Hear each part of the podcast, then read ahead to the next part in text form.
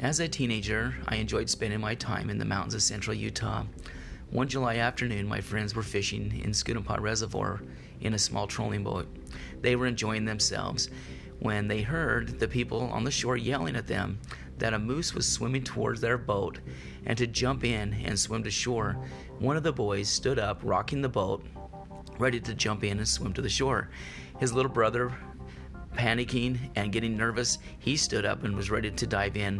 When they finally heard their father say, Calm down, sit down, and they heeded their father's advice, and he started the motorboat and moved to safety.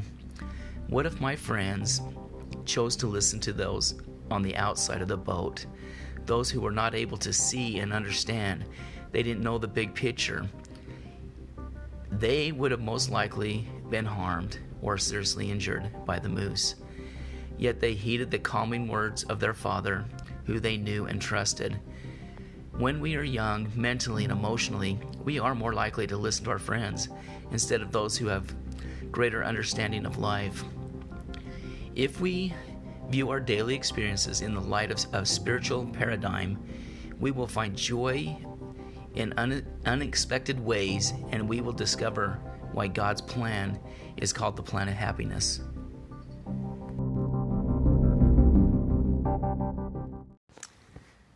A paradigm is a way of thinking about or viewing the world.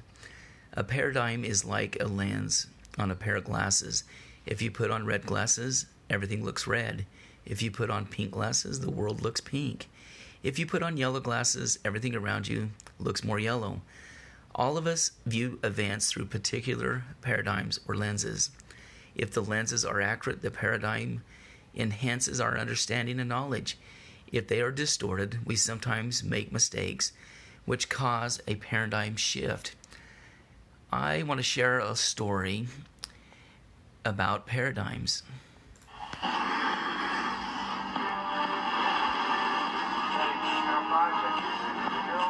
Again, this is the USS Montana requesting that you immediately divert your course 15 degrees to the north to avoid a collision. Over. Please divert your course 15 degrees to the south to avoid collision. This is Captain Hancock. You will divert your course. Over. Negative, Captain. I'm not moving anything. Change your course. Montana, the second largest vessel in the North Atlantic Fleet. You will change course 15 degrees north, or I will be forced to take measures to ensure the safety of this ship. Over. This is a lighthouse, mate. It's your call. Hello, Captain? think he's gone.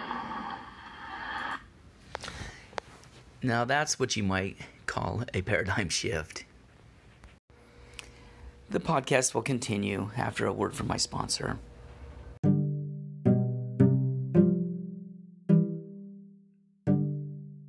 There have always been competing paradigms in every discipline, and more important, in the overall cultures in which we live. This is especially evident in today's society, in which people can view the same event and reach dramatically different conclusions. No, not only as to what the event means, but even as to what actually happened.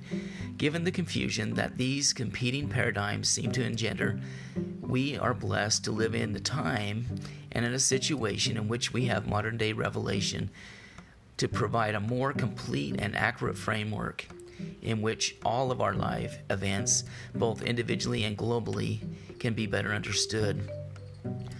While these latter day revelations, in one sense, have resulted in a remarkable paradigm shift in religious understanding, in another sense, they are really a restoration of a paradigm of framework that God has provided His children from the beginning of time, a framework to understand all the events in the world from before its creation and extending through its future millennial season into the eternities. This framework or paradigm has various names. In the scriptures, God calls this plan a merciful plan, a plan of happiness, a plan of redemption, a plan of salvation. So listen to those who know, obviously God, trusted adults, and stay calm. Trust by staying in the boat. Don't listen to those who have li- limited or inaccurate understanding. And more importantly, don't listen to those who have their own interest at heart and not yours.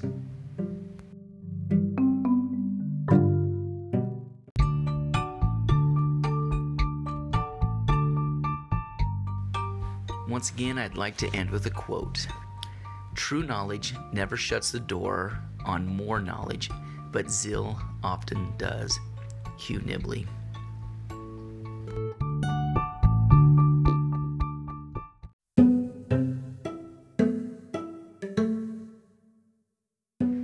Learn a little bit more tr- about what real truth is and how to recognize it, there's a great analogy um, on YouTube called Discovering Truth by Dieter Uchtdorf.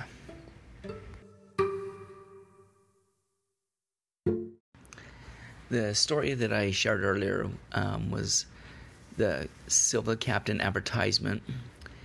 It was developed in Gimula, Stockholm, by art director Pelle Lundqvist and copywriter Johan Hellstrom.